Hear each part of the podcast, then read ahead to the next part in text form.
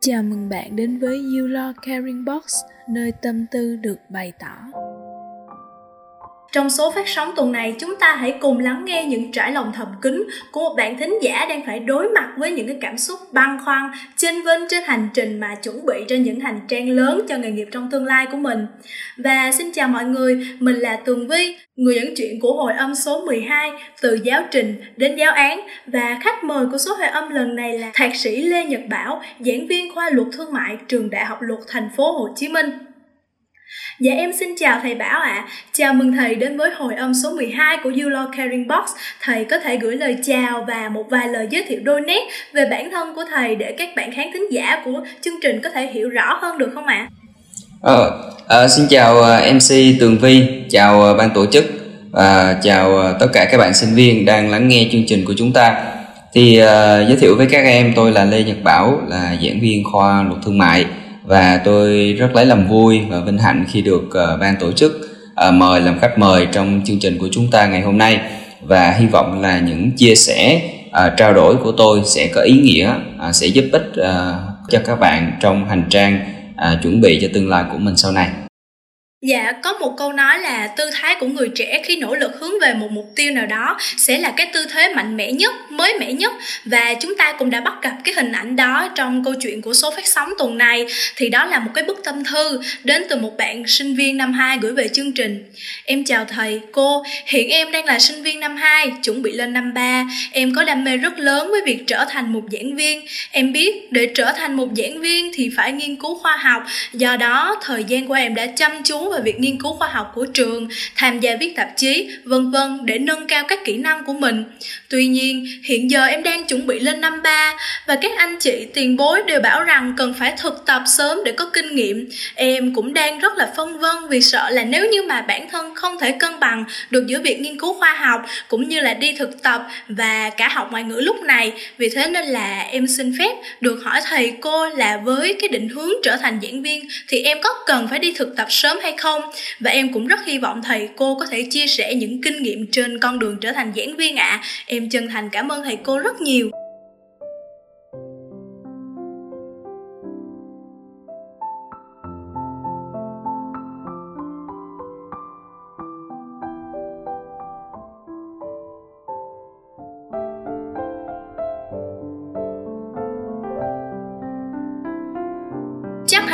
kỳ một bạn sinh viên nào khi còn ngồi trên ghế nhà trường luôn mang trong mình một cái ước mơ một cái hoài bão và không biết là vào cái thời điểm mà thầy còn là một sinh viên đó. Thì cái mong ước hiện tại lúc bấy giờ của thầy là gì? Và công việc giảng dạy của thầy có phải là cái ước mơ từ lúc ban đầu của thầy không ạ? À? Ồ, à, câu hỏi rất là hay ha. À, công việc hiện tại có phải là cái ước mơ à, của tôi vào thời điểm tôi là sinh viên hay không? Thì à, để trả lời câu hỏi này thì tôi có thể sẽ diễn đạt nó hơi dài dòng một chút. À, tại vì à, tôi đam mê nghề giảng viên tôi học luật nó không phải là từ khi à, tôi là sinh viên đại học. Mà cái niềm đam mê được học luật và đặc biệt lại là sinh viên của trường đại học luật thành phố hồ chí minh nó có ở tôi từ lúc tôi còn là học sinh cơ các bạn. À, từ hồi tiểu học thì à, tôi mê hình tượng về chú công an mê hình tượng về những người thẩm phán cầm cái búa để mà phán xét cái tính công bằng, công lý cho cuộc sống. Rồi thì nên lên đến cấp 2 khi được học một số môn liên quan đến giáo dục công dân, pháp luật, thì niềm đam mê về luật của tôi bắt đầu bùng cháy và thực sự lúc đó là tôi cực kỳ mê luật. Và tôi cũng chưa thế nào tôi giải thích vì sao mà từ lớp cấp 2 mà tôi đã đam mê luật đến như vậy. Và chính vì vậy mà từ hồi cấp 2 một trong những môn tôi rất là yêu thích đó là môn giáo dục công dân các bạn ạ. Và niềm đam mê đó cứ theo năm tháng nó được ờ, phát triển cho đến cấp 3 thì tôi quyết tâm bằng mọi giá là phải thi đậu à, làm sinh viên của trường đại học luật thành phố Hồ Chí Minh. Và à, tôi đã làm được cái điều đó. À, như vậy muốn nói với các bạn rằng là gì? Cái việc tôi chọn ngành tôi học ở đâu tôi học ngành gì? Nó là niềm ước mơ của tôi từ lúc tôi đã còn rất là bé. Tôi đã có cái mục tiêu xác định như vậy. Thế thì khi mà tôi làm sinh viên của trường đại học luật thành phố hồ chí minh thì cái mục tiêu tôi đặt ra đó là tôi mong muốn trở thành vị thẩm phán để đem lại công bằng cho xã hội. Và từ năm nhất năm hai là tôi vẫn còn có cái mục tiêu này cái lý tưởng này các bạn ạ. À, tuy nhiên thì ở trong quá trình học đại học thì tôi à, khi mà học tập nghiên cứu chiều sâu à, các à, đạo luật của Việt Nam cộng với đó là thực hiện những cái đề tài khoa học. Thì ở trong tôi nó bùng cháy lên một cái sở thích đó là được nghiên cứu luật dưới góc độ à, hàng lâm dưới góc độ chuyên sâu à, cộng với đó là trong thời gian học đại học là tôi có đi làm gia sư để kiếm thêm thu nhập à, và tôi nhận ra thấy rằng là mình có một chút cái kỹ năng sư phạm và nó sẽ có thể giúp ích được cho nhiều người khác trong việc à, à nắm bắt hiểu các quy định pháp lý bằng cái cách truyền đạt của mình à, cộng với đó là niềm đam mê nghiên cứu chiều sâu về pháp luật. À, hai cái yếu tố đó tác động đến tôi. Cho nên là từ năm ba đại học là tôi quyết định là sau này tốt nghiệp ra trường mình sẽ trở thành một giảng viên đại học để nghiên cứu à, để giảng dạy à, cho các bạn sinh viên. À, như vậy thì quay trở lại với câu hỏi của bạn mc á. Thì cái việc học luật à, nó là ước mơ của tôi từ lúc tôi còn là học sinh. Còn việc mà ước mơ được làm giảng viên đại học. Có ở tôi từ khi tôi là sinh viên đại học nhưng mà phải là từ sinh viên năm 3 từ sinh viên năm 3 khi tôi đã uh, đi được 50% hành trình uh, học tại trường của chúng ta. Và một khi đã xác định đó là ước mơ của mình thì tôi đã tiếp tục lên cho mình những cái mục tiêu những cái gạch đầu dòng cần phải đạt được để sau này khi tốt nghiệp ra trường thì tôi có thể theo đuổi được cái ước mơ đó. Dạ em rất cảm ơn những chia sẻ của thầy và em tin chắc rằng là không chỉ thầy, em hay bạn sinh viên đã gửi thư về chương trình mà tất cả chúng ta đều ấp ủ một ước mơ cho riêng mình. Không quan trọng đó là một giấc mơ bé bé hay là một hoài bão lớn lao thì tất cả những ước mong đó đều rất là đáng được trân trọng và nâng niu. Tuy nhiên thì trên hành trình mà ta chinh phục giấc mơ, hiện thực hóa ước mơ của mình thì chưa bao giờ là dễ dàng. Một trong những trở ngại đầu tiên chính là cái khoảnh khắc mà ta phải đối mặt với quá nhiều công việc cần phải hoàn thành. Ta phân vân không biết nên lựa chọn công việc nào, đâu mới là cái việc được ưu tiên hàng đầu. Vậy à, bản thân thầy đã từng trải qua cái sự băn khoăn, đắn đo ấy chưa? Và nếu có thì cảm xúc ấy đã xảy ra vào thời điểm như thế nào ạ? À? Rồi à, thì à, trên cái hành trình mà học tập lập nghiệp thì chắc chắn là ai trong số chúng ta cũng đều đứng trước rất là nhiều cái ngã rẽ của cuộc đời đứng trước rất nhiều sự lựa chọn và nó sẽ làm cho chúng ta rất là nhiều băn khoăn. À, nên làm cái này hay là làm cái kia? Nếu chúng ta làm cái này thì chúng ta sẽ không có nhiều cái cơ hội để làm cái kia đúng không ạ? Và buộc chúng ta phải lựa chọn một trong hai thì cuộc sống nó là như vậy. Và tôi lấy ví dụ chính bản thân mình à, khi mà tôi tốt nghiệp ra trường á thì tôi xác định luôn là một cử nhân luật vừa tốt nghiệp ra trường thì chưa đủ điều kiện tối thiểu để có thể là ứng tuyển làm giảng viên đại học ở bất kỳ cái trường đại học nào. Chính vì vậy mà tôi cần có những cái bước đệm. À, thế thì à, cái năm đầu tiên tôi tốt nghiệp ra trường thì tôi thi tuyển công chức vào tòa án. Và sau khi mà tôi thi tuyển xong thì tôi nhận được tin vui là tôi đã trúng tuyển làm công chức thư ký tòa à, cũng cùng lúc đó thì có một trường đại học cụ thể là trường ở ngoài tỉnh phú yên à, có nhu cầu tuyển dụng giảng viên và họ đặt ra cái điều kiện nó không có quá cao và tôi nhận thấy tôi có thể đáp ứng được điều kiện đó. Thì họ có lời mời tôi về uh, ứng tuyển và như vậy là các bạn sẽ phải hình dung rằng là gì? Cùng một thời điểm tôi nhận được hai cái tin vui. Một là đậu công chức làm thư ký tòa trong thành phố hồ chí minh à, tin vui thứ hai đó là ứng tuyển giảng viên tại một trường đại học ở tỉnh phú yên. À, cái trường ở ngoài tỉnh phú yên họ không chắc chắn là tôi sẽ trúng tuyển nhưng họ có lời mời tôi về ứng tuyển chứ không chắc. Nếu tôi ở thành phố hồ chí minh thì chắc chắn tôi đã có công ăn việc làm. Một vị trí mà tôi tin rằng nhiều bạn cũng sẽ rất là mong muốn và ờ, đứng trước cái sự lựa chọn đó các bạn đứng trước sự lựa chọn đó tôi hiểu một câu chuyện rất rõ ràng là gì ạ. Nếu tôi chọn ở lại thành phố làm thư ký tòa thì tôi sẽ không có cơ hội tôi thử thách uh, làm giảng viên ở trường ở ngoài phú yên. Còn nếu như tôi về phú yên thì chắc chắn là tôi mất đi một cái một cái vị trí một cái công việc rất an toàn rất chắc chắn ngay tại thành phố hồ chí minh mà rất là nhiều người yêu thích. Đấy thế thì trước cái bối cảnh như vậy đó các bạn nó buộc tôi phải lựa chọn. Và tôi đã tôi cảm thấy tôi rất là may mắn khi mà tôi đưa ra cái quyết định đó là tôi tạm thời rời bỏ thành phố Hồ Chí Minh về Phú Yên để ứng tuyển. Và các bạn biết rồi sau 3 tháng ứng tuyển tại tỉnh Phú Yên thì tôi may mắn tôi à, đậu giảng viên ngoài đó để tôi đi làm. Và các bạn hình dung rằng khi mà tôi đưa ra cái quyết định đó là à, tôi chấp nhận cái rủi ro các bạn. Tôi chấp nhận cái rủi ro là khi mà tôi về Phú Yên á là có khả năng là tôi cũng không trúng tuyển vào cái trường đại học ở ngoài tỉnh phú yên. Tôi xác định luôn là như vậy và tôi chấp nhận được rủi ro chấp nhận mạo hiểm để tôi làm được và vì xác định cái rủi ro nó lớn như vậy cho nên là tôi đã nỗ lực hết sức mình để cho cái rủi ro nó xuống thấp nhất có thể. À, thông qua cái ví dụ đó để tôi muốn nói với các bạn rằng là gì? À, trong quá trình học tập trong quá trình mà lập nghiệp thì đôi lúc các bạn sẽ có nhiều sự lựa chọn và có những cái sự lựa chọn nó sẽ làm cho các bạn mất đi cái sự lựa chọn khác. Nhưng mà làm sao để cho chúng ta đưa ra được những cái quyết định đúng đắn? À, theo tôi thì đôi khi ở tuổi trẻ có thể chúng ta sẽ đưa ra cái quyết định sai lầm rồi chúng ta vấp ngã. Nhưng mà các bạn cũng đừng có quá căng thẳng đừng có quá cảm thấy điều đó là nghiêm trọng. À, đôi khi hãy cho chúng ta có một cơ hội để được sai lầm à, cơ hội để được à, làm lại rút kinh nghiệm từ những cái quyết định sai lầm đó. À, cái thứ hai là để mà đưa ra được một cái quyết định là lựa chọn cái nào làm cái gì hay không làm cái kia thì các bạn cần phải xác định cái nào mới là cái mục tiêu cuối cùng mà các bạn muốn. Cái nào mới thực sự là cái các bạn đam mê cái các bạn hướng tới. Một khi cái các bạn đam mê, cái các bạn muốn hướng tới mà các bạn không đạt được, các bạn không thành công, thì tôi tin rằng là gì? Các bạn cũng không trách ai cả.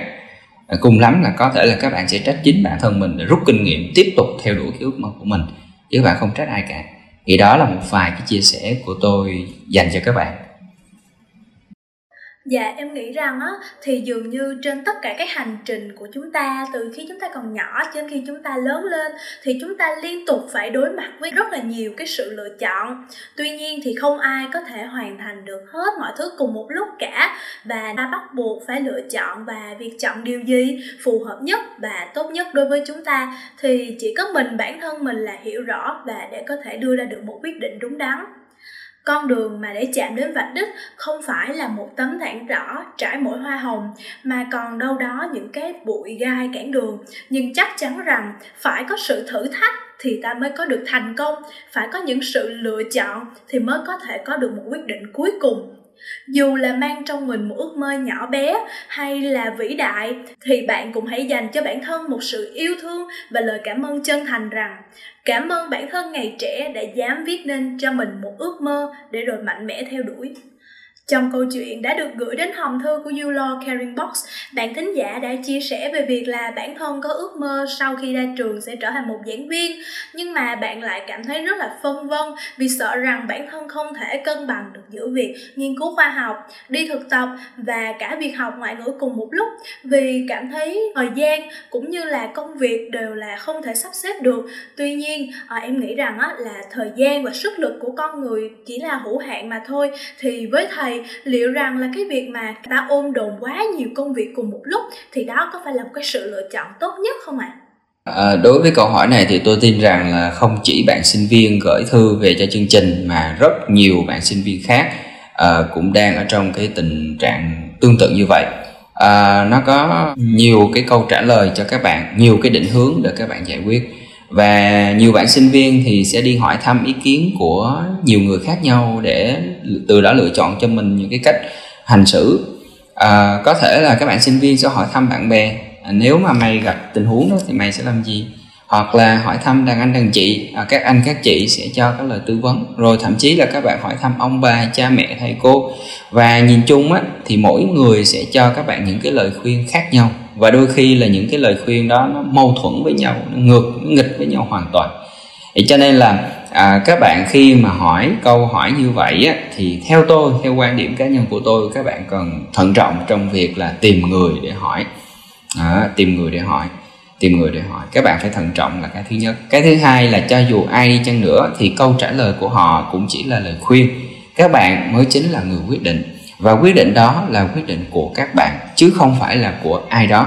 À, những cái thông tin mà người khác cung cấp cho các bạn cũng chỉ là lời tham khảo. Đấy thì cái đầu tiên là tôi muốn các bạn phải xác định cái vấn đề nó là như vậy. Tại vì đây là cái câu chuyện mà muôn thuở các bạn đây là câu chuyện muôn thuở. Đó. các bạn thì nói là gì? Em muốn vừa đi làm thêm vừa học ngoại ngữ vừa nghiên cứu khoa học vừa đi thực tập thì nên lựa chọn cái nào? Đấy thì cái này nhiều quan điểm khác biệt nhau lắm. Và quan điểm của tôi muốn trình bày cho các bạn sau đây nó sẽ hơi khác so với quan điểm của nhiều người và chính vì vậy nó cũng chỉ là một trong số các quan điểm thông tin để các bạn tham khảo chứ nó không phải là chân lý kinh thánh để cho theo đó mà các bạn thực hiện theo. À, thế thì à, bạn sinh viên mà hỏi như vậy à, thì tôi cũng chưa rõ là đấy là bạn sinh viên năm mấy học chuyên ngành gì. Đó cho nên là cái câu trả lời này tôi đặt ra giả định rằng là các bạn ấy là đang là sinh viên tầm à, cuối năm 2 đầu năm 3 khoảng khoảng vậy ở cái khoảng đó à, tại vì những bạn sinh viên ở cái khoảng này á, thì mới bắt đầu là băn khoăn cái câu chuyện à, có cái sự băn khoăn nó rất là lớn rất là cao về câu chuyện lập nghiệp à, sau này à, để chuẩn bị trước. Cái thứ nhất là rất là vui mừng vì bạn ấy đã thấy đã nhận diện ra cái sự băn khoăn để à, đặt ra cái câu hỏi này. Tại vì có nhiều bạn sinh viên á, là không nhận ra được cái tính cấp thiết của việc xác định nhiệm vụ của mình khi thời sinh viên đại học. Có nhiều bạn không xác định được cái tính cấp thiết. Còn bạn sinh viên này xác định ra cái tính cấp thiết để tìm cái cách giải quyết là đó là một tín hiệu tốt. Đó là một tín hiệu tốt. Vấn đề là sẽ thực hiện như thế nào. Ở đây á, thì tôi có vài lời khuyên cho các bạn như thế này. À, em đặt ra cái mục tiêu là em muốn trở thành một giảng viên đại học. Thế thì cái trước hết em cần phải hiểu được chức năng nhiệm vụ của giảng viên đại học là gì. Đúng không ạ? Ở đây thì tôi khái quát cho các bạn là à, cái chức năng nhiệm vụ của giảng viên thành hai hai cái nhóm nhiệm vụ lớn thôi. Một đó là giảng dạy hai đó là nghiên cứu khoa học. Như vậy muốn trở thành giảng viên đại học thì à, bạn phải là người có cái niềm đam mê nghiên cứu khoa học và phải có cái khả năng truyền đạt kiến thức. Khả năng truyền đạt càng giỏi thì cái cơ hội trở thành đạt được cái ước mơ càng cao. Và chắc chắn một điều các bạn phải có kiến thức chiều sâu. Các bạn để mà để có kiến thức chiều sâu thì đòi hỏi là các bạn phải có một cái niềm đam mê nghiên cứu chiều sâu và lĩnh vực pháp luật. Các bạn nghiên cứu uh, pháp luật bằng sự đam mê bằng sự yêu thích chứ không phải là bằng cái sự cưỡng ép nha các bạn. Tại vì khoa học nó mênh mông lắm các bạn ạ. À. nếu các bạn không có một cái niềm đam mê đủ lớn là các bạn sẽ bỏ cuộc trên cái hành trình lĩnh hội kiến thức. Kiến thức luật của chúng ta nó mênh mông vô tận các bạn không có ai có thể lĩnh hội không ai có thể giỏi hết được cả. Và đó là chức năng nhiệm vụ cơ bản uh, của một giảng viên đại học. Và chính vì vậy á để nghiên cứu khoa học chiều sâu để hiểu biết nhiều để tạo điều kiện thuận lợi cho sau này các bạn tốt nghiệp các bạn đi làm cái nghề này thì ngay bây giờ từ thời à, còn là sinh viên đây là cơ hội vàng đây là cái thời gian vàng cái giai đoạn vàng để cho các bạn đầu tư các bạn học những cái kiến thức cơ bản và chuyên sâu. Chính vì vậy khi có thời gian có điều kiện là các bạn cần phải nên tranh thủ thời gian để nghiên cứu để học hành học hành cho bài bản, từ những môn cơ bản đến những môn chuyên sâu, chuyên ngành, các bạn phải học hành cho bài bản, học hành cho nghiêm túc. Và học hành bằng sự đam mê, bằng sự logic, bằng sự lôi cuốn, bằng sự hạnh phúc khi các bạn được học trong các lĩnh vực pháp luật. Và cái đó các bạn phải chắc chắn. Nếu một ngày nào đó các bạn học mà các bạn không cảm thấy hạnh phúc, các bạn cảm thấy nó là một sự tra tấn, thì tôi hơi quan ngại. Tôi cho rằng cái việc mà các bạn đặt ra cái mục tiêu làm giảng viên có vẻ là bị lỗi rồi. Đúng không ạ? Rồi à, một khi xác định cái điều đó là các bạn phải theo đúng cái đường ray đó. Các bạn phải theo đúng cái đường ray đó. Nha à, còn bạn nào mà trên cái hành trình đi theo đường ray đó mà các bạn cảm thấy chán nản cảm thấy mệt mỏi thì tôi đề nghị là các bạn phải xác định lại cái mục tiêu của chính bản thân mình. Mỗi người sẽ có một mục tiêu khác nhau và nó được xác định dựa trên cái nhu cầu nguyện vọng và cái sở trường sở đoạn của bản thân. Đừng có nhìn người ta mà cho rằng là mình cũng giống người ta mà đi theo cái góp ý của người ta là không không nên. Rồi và trên cái đường ray xác định là muốn trở thành giảng viên thì cái nhiệm vụ số 1 thời sinh viên đại học là các bạn phải học. Các bạn phải xác định cho tôi chuyện đó nha. Cái này là chắc chắn luôn đó là phải học. À, học nghiên cứu khoa học. À, học thật tốt nghiên cứu khoa học thật giỏi. À, thế nhưng mà các bạn phải lưu ý nếu chỉ học nếu chỉ nghiên cứu khoa học thôi thì cũng chưa chưa đủ các bạn chưa đủ. Các bạn phải trau dồi ngoại ngữ nữa trau dồi ngoại ngữ. Các bạn phải đầu tư tiếng anh à, tiếng anh ở đây không phải là tiếng anh giao tiếp cơ bản đơn thuần mà phải là tiếng anh chiều sâu. Đúng không ạ các bạn phải làm sao để tiếng anh không à, tiếng anh của các bạn là giỏi lên không chỉ tiếng anh rồi những cái ngoại ngữ khác nữa. Đó, thật là xuất sắc câu chuyện là ngoại ngữ. Đó. sau khi các bạn học tốt à, các bạn trau dồi tiếng anh tốt các bạn thấy được hai cái đó mà các bạn chắc thì các bạn mới nghĩ ra cái câu chuyện là đi thực tập thêm để cho vui à, tôi phải nói thêm tôi phải nói với các bạn nha. Các bạn là sinh viên năm 2 năm 3 đó. Nếu các bạn muốn đi thực tập à, để cho biết thực tế như thế nào thì rất là tốt rất là tốt. Đấy tuy nhiên các bạn phải xét lại điều kiện hiện tại của mình. Điều kiện hiện tại đây có nghĩa là gì ạ? À? là thành tích là cái kết quả học tập của các bạn đang như thế nào rồi.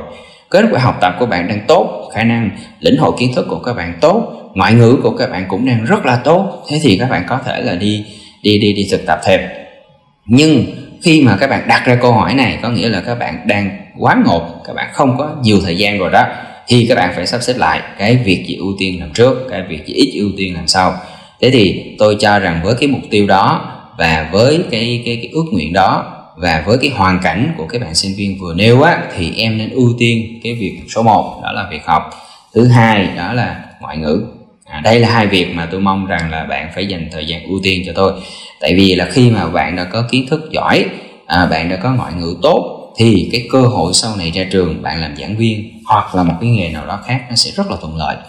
À, rồi tiếp tục à, trong trường hợp mà bạn học tốt à, học kiến thức tốt rồi nghiên cứu khoa học cũng rất là tốt và ngoại ngữ cũng rất là thành thạo luôn. À, có những bạn tôi thấy ngoại ngữ rất giỏi không cần học hành gì nhiều đâu nhưng mà ngoại ngữ rất là giỏi rồi. Thế thì à, bạn nên nghiên cứu tới cái ưu tiên thứ ba trước khi nghĩ tới việc đi thực tập đó là chăm lo cho sức khỏe ngoại hình. Nha chăm lo cho sức khỏe ngoại hình. À, tôi cho rằng các bạn nên đặt nó ưu tiên cao hơn cái việc là các bạn nghĩ tới cái việc đi đi thực tập. À, à, cái này là chăm lo đường dài các bạn ạ. À. các bạn phải làm sao cho mình có một sức khỏe tốt minh mẫn sáng suốt một cơ thể đẹp một tâm hồn đẹp. À, để giúp cho các bạn học tập tốt học ngoại ngữ tốt Đấy, rồi. À, cái thứ tư đó là về các hoạt động đoàn hội ở trong trường.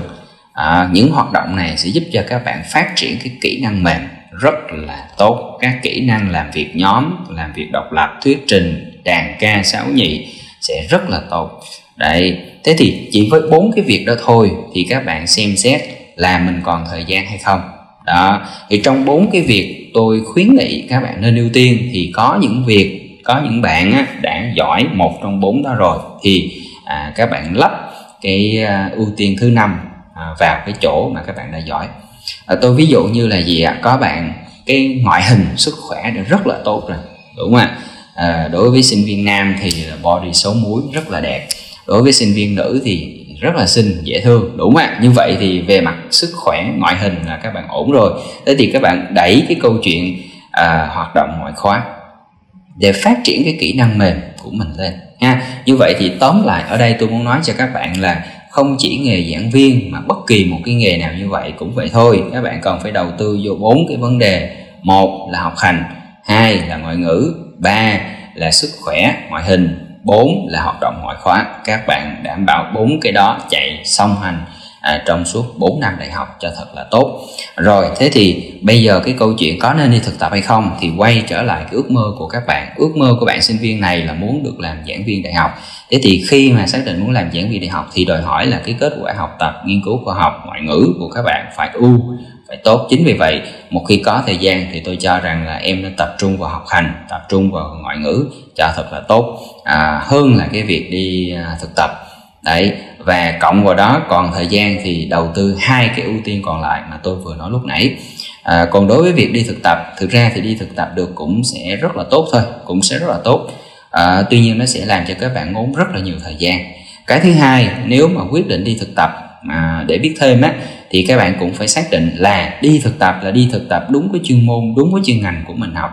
À, các bạn không để mất thời gian vào cái việc đi thực tập chỉ để làm những cái công việc như là photo giấy tờ bưng bê ở một cái doanh nghiệp một là một cái cơ sở kinh doanh nào đó. Cái việc đó nó sẽ làm cho các bạn mất thời gian và nó không có giúp ích gì các bạn nhiều trong cái cái cái nghề nghiệp tương lai của các bạn đâu. Đấy. Một cái nữa tôi cũng phải lưu ý với các bạn là à, cái nghề giảng viên á đối với các bạn sinh viên mới tốt nghiệp ra trường các bạn mới có bằng cử nhân luật thôi. À, muốn giảng viên thì ít nhất phải có thạc sĩ. Như vậy thì à, trong vòng khoảng à, 2 năm đầu khi các bạn vừa tốt nghiệp ra trường thì các bạn sẽ rất khó có thể làm giảng viên được. Như vậy thì nếu mà thuận lợi nếu mà thuận lợi thì sau khi tốt nghiệp ra trường 2 năm sau đó các bạn có bằng thạc sĩ thì các bạn mới bắt đầu à, xin làm giảng viên ở một cái trường đại học nào đó. Như vậy thì cái trong 2 năm đó các bạn cũng phải xác định luôn mình làm gì để mình có thu nhập để trang trải cuộc sống đúng không ạ? Đấy các bạn cũng phải tính luôn. Và à, cho nên là nhiều bạn đặt ra cái vấn đề là đi thực tập đó. hoặc là cũng có nhiều bạn cho rằng là chưa chắc là mình sẽ đạt được ước mơ của mình cho nên là bây giờ đi thực tập để có thêm kiến thức thực tiễn. Ok cũng tốt thôi chứ không có vấn đề gì cả. Nhưng mà à, các bạn phải xác định thực tập nó là thứ yếu thôi chứ nó không phải là thứ chính. Và cái thứ hai cái thị trường lao động á, trong cái nghề luật của chúng ta đó thì thấy một bạn nào đó đã có kinh nghiệm thực tập hay là chưa đi thực tập nó không phải là vấn đề quá quá quá quá tạo nên cái cú hích cái cái cái cái cái cái cái, cái, cái, cái điểm ừ, trên lệch quá lớn đối với bạn đó đâu thì thưa với các bạn là bên cạnh việc giảng dạy, tôi cũng có đi làm bên ngoài, tôi cũng có đi làm cho doanh nghiệp và tôi tuyển người là tôi nhìn vô cái cv của họ, không phải bởi vì tôi thấy thời sinh viên họ đi thực tập, ưu tiên tôi tuyển đâu các bạn ạ. À. không hề đâu các bạn. Mà thường là tôi sẽ ưu tiên những bạn nào mà có thành tích hoạt động tốt học tập tốt ngoại ngữ tốt đoàn hội tốt nè. Thì những bạn đó là à, khả năng đào tạo trong môi trường doanh nghiệp sẽ rất là nhanh thì rất là nhanh. Chứ còn một bạn sinh viên mà 4 năm đại học đi thực tập ở hai, ba cái doanh nghiệp khác nhau rồi điểm học tập thì cứ bình bình bình bình không có gì đặc biệt hết. Thì tôi cũng không có dành thời gian mất thời gian cho những trường hợp như vậy để làm gì các bạn ạ. À. đấy thì chia sẻ cái này là quan điểm cá nhân của thầy thì à, em có thể là tham khảo để mà cân nhắc trước khi mà đưa ra quyết định của mình. Và cái điều mà em phải hết sức lưu ý đó là phải xem xét cái bối cảnh nguồn lực của mình nó như thế nào để trước để để để quyết định cho cẩn thận. Đấy rồi đây là một số chia sẻ của thầy Dạ em rất cảm ơn những cái chia sẻ rất là thực tế cũng như là từ những cái trải nghiệm của thầy. Và theo em nghĩ là sau cái đợt dịch Covid vừa qua thì em cũng chợt nhận ra rằng là không có gì quan trọng bằng cái sức khỏe tốt và một cái tinh thần đầy tích cực và minh mẫn. Nên thật ra thì khi đứng trước những cái lựa chọn của cuộc đời thì khi những cái áp lực khiến cho ta phải gồng gánh trên vai nhiều đôi chút thì hãy thử dừng lại một chút cho chính mình một khoảng nghỉ ngơi ngắn thôi, để bình tâm. Và sau đó là nạp đầy năng lượng, tự tin tiếp tục đi và chinh phục những hành trình đang chờ ta phía trước mong ước lớn nhất của bạn sinh viên đã chia sẻ mà muốn được trở thành giảng viên trong tương lai à, vậy với tâm thế của một người đi trước và hiện tại đang lựa chọn là công việc giảng dạy thì thầy có thể chia sẻ những cái kinh nghiệm rút kết trên hành trình từ một sinh viên đọc giáo trình đến một giảng viên soạn giáo án cho bạn thính giả của Euler Caring Box được không ạ? Uhm, chia sẻ kinh nghiệm bản thân à, về vấn đề này thì chắc là nói cả ngày cũng không hết tại vì cái niềm đam mê trở thành giảng viên ngày xưa thôi tôi là sinh viên cái niềm đam mê mà trở thành giảng viên á, thực sự đó là một niềm đam mê cháy bỏng một niềm đam mê rất là lớn. À, tôi coi là tôi xác định nó là một mục tiêu quyết tâm trong cuộc đời phải đạt được. Và chính vì vậy khi xác định mục tiêu rồi thì tôi phải làm sao tôi làm cho bằng được. Và may mắn may mắn là tôi đã xác định được mục tiêu. Cái may mắn thứ hai là tôi có đủ cái uh, cái, cái quyết tâm để mà tôi thực hiện được. Là tôi đã nhìn thấy rất nhiều bạn sinh viên có cái quyết tâm có cái mục tiêu nhưng mà rồi thì cái quyết tâm nó không đủ lớn. À, cho nên là trên cái hành trình lập nghiệp thì các bạn ấy đã quyết định rẽ. Và khi mà các bạn ấy quyết định rẽ thì nó cũng có hai cái khả năng. À, có thể có thể là các bạn ấy đã tìm được cho mình cái bến bề bến bờ hạnh phúc mới mơ cái, cái hạnh phúc đích thực. Nhưng mà cũng có những trường hợp là các bạn ấy làm những cái công việc mà các bạn ấy không có hạnh phúc không hạnh phúc à, tôi phải nói với các bạn rằng là nghề giáo nghề giảng viên nói chung á, không phải là một nghề có thể giúp cho các bạn giàu có và tiền bạc được đâu chắc chắn với các bạn luôn nhưng mà à, một khi mà các bạn được làm với cái nghề mà các bạn yêu thích một cái nghề mà các bạn đam mê á, thì các bạn sẽ cảm thấy nó sướng nó đã lắm các bạn ạ nó sướng nó đã lắm đấy ấy cho nên là nếu như các bạn sinh viên mà các bạn xác định được chắc chắn cái nào là cái mà các bạn thích nghề nào là nghề mà các bạn đam mê theo đuổi yêu thích thì tôi mong rằng là các bạn phải kiên trì kiên định với cái mục tiêu đó của mình à, còn trong quá trình mà các bạn chuẩn bị những cái điều kiện bản thân để theo đuổi ước mơ đó mà các bạn phát hiện ra rằng là mình không phù hợp với cái cái nghề đó thì các bạn cũng cũng nên xem xét kỹ thận trọng để điều chỉnh lại cái ước mơ cái mục tiêu của mình cái chuyện đó là chuyện bình thường thôi các bạn ạ à. ấy à, đừng có cố làm một việc à, gì đó mà các bạn không không thích. Tại vì liên quan tới nghề nghiệp nó có rất nhiều cái vấn đề sau này mà khi tốt nghiệp đi làm thì các bạn sẽ nhận ra. À, thế thì để mà trở thành được giảng viên á, thì các bạn cái thứ nhất là cố gắng học tập. Cái này tôi nói đi nói lại rất nhiều lần đó là các bạn phải ở cái tâm thế cố gắng học tập. Các bạn phải học tập thật là tốt học tập thật là nghiêm túc. Đó thì không những là học từ sách vở giáo trình à, mà các bạn còn phải học từ bạn bè thầy cô à, những người lớn những anh chị à, học học mọi nơi mọi lúc. Phải ở cái tâm thế học ở cái tâm thế của người cầu tiến muốn được học. À, cái thứ hai đó là à, các bạn phải chịu khó tìm hiểu chức năng nhiệm vụ của nghề giảng viên. À, bây giờ là như thế nào? Các bạn phải tìm hiểu và 4 năm đại học các bạn nên chuẩn bị trước. À, chuẩn bị trước. Tôi ví dụ như muốn làm giảng viên đại học thì các bạn cần phải có bằng thạc sĩ. Ít nhất bây giờ phải có bằng thạc sĩ đúng không? Thế thì 4 năm đại học xong rồi mình phải xác định luôn là mình cũng chưa có thể làm giảng viên được đâu. À, thế thì hai ba năm tới mình sẽ làm cái gì? Đó cũng là cái các bạn phải tính tính toán. À, tính toán là nếu mà tốt nghiệp xong thì mình sẽ học thạc sĩ ngay. Học ở đâu? Chi phí thế nào? Nhắm mình có khả năng trang trải hay không? Đấy rồi trong vòng hai ba năm đó thì mình sẽ ờ, kiếm cái việc gì? Ờ, cái, cái việc phụ đó nó là bước đệm. Để các bạn theo đuổi ước mơ. Thế thì cái việc phụ đó các bạn cũng nên xác định luôn đi. Đúng không các bạn xác định luôn. Những cái thời của tôi là tôi xác định cái việc phụ của tôi là gì luôn rồi đó các bạn. À, tôi xác định cái việc phụ của tôi rồi xong à, tôi tôi mới tiến hành là tôi chuẩn bị những cái điều kiện để mà khi tôi ra trường một cái là cái việc phụ tôi có thể làm được luôn đấy thì cho nên là các bạn nên xác định cho mình là cái, cái ước mơ chính và bên cạnh đó nên có một cái công việc phụ để cho các bạn chuẩn bị trước. Tôi ví dụ như là à, trong vòng 3 năm đầu vừa tốt nghiệp ra trường thì các bạn dự định là sẽ đi làm ở một cái công ty luật. Thế thì các bạn cũng nên là nghiên cứu xem công ty luật mà à, mà các bạn yêu thích thì là công ty nào hoặc là các bạn yêu thích à, vị luật sư nào đó thì các bạn để ý xem là vị luật sư đó có tuyển thực tập sinh tuyển nhân viên hay không. Đấy nếu có tuyển thì họ thường sẽ tuyển những cái người có đặc trưng như thế nào? Đấy và với những cái đặc trưng như vậy thì ngay bây giờ các bạn chuẩn bị luôn đi. Đúng á đấy, ví dụ như là cần học giỏi hay là cần người hoạt động đoàn giỏi hay là cần một người biết ca hát giỏi hay là một người cần ngoại hình đẹp. Đấy thì các bạn cũng nên chuẩn bị trước. Tôi nói ví dụ như vậy để các bạn hình dung.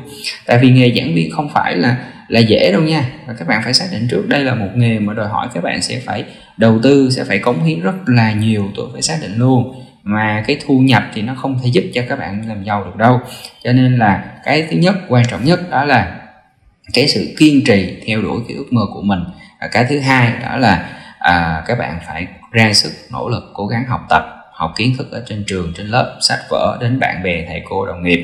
Cái thứ ba nữa đó là phải trau dồi ngoại ngữ.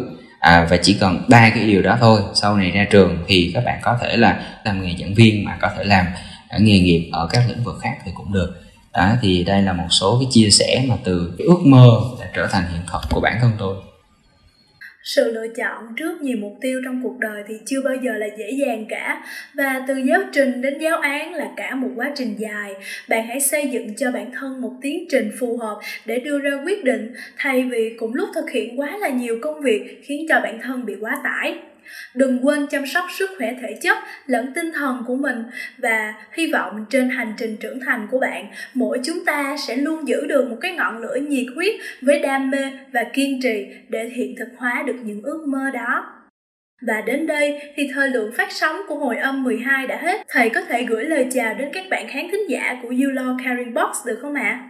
À, xin chào à, ban tổ chức, chào à, MC rất là dễ thương và xin chào tất cả các bạn sinh viên đang lắng nghe và xem chương trình này. À, chúc cho tất cả các bạn à, có một cơ thể à, khỏe mạnh cường tráng có một tinh thần minh mẫn sáng suốt để đưa ra những quyết định chính xác cho cuộc đời mình. Chúc tất cả mọi người thành công và hạnh phúc. Dạ, em xin phép được thay mặt ban tổ chức gửi đến thầy lời cảm ơn chân thành vì đã dành thời gian tham gia chương trình và mang đến một câu chuyện vô cùng chân thực và đầy suy ngẫm. Em chúc thầy một năm nhâm dần tràn đầy sức khỏe, niềm vui và thành công Chúng em rất mong được gặp gỡ và lắng nghe những chia sẻ của thầy ở những chương trình sắp tới tại trường Đại học Luật Thành phố Hồ Chí Minh. Và các bạn khán thính giả thân mến của chương trình, Tường Vi và khách mời của chúng ta cũng xin thay mặt Euler Caring Box cảm ơn tất cả các bạn đã đồng hành cùng hồi âm số 12 trong buổi sáng ngày hôm nay. Xin chào và hẹn gặp lại các bạn trong số phát sóng tiếp theo của Euler Caring Box.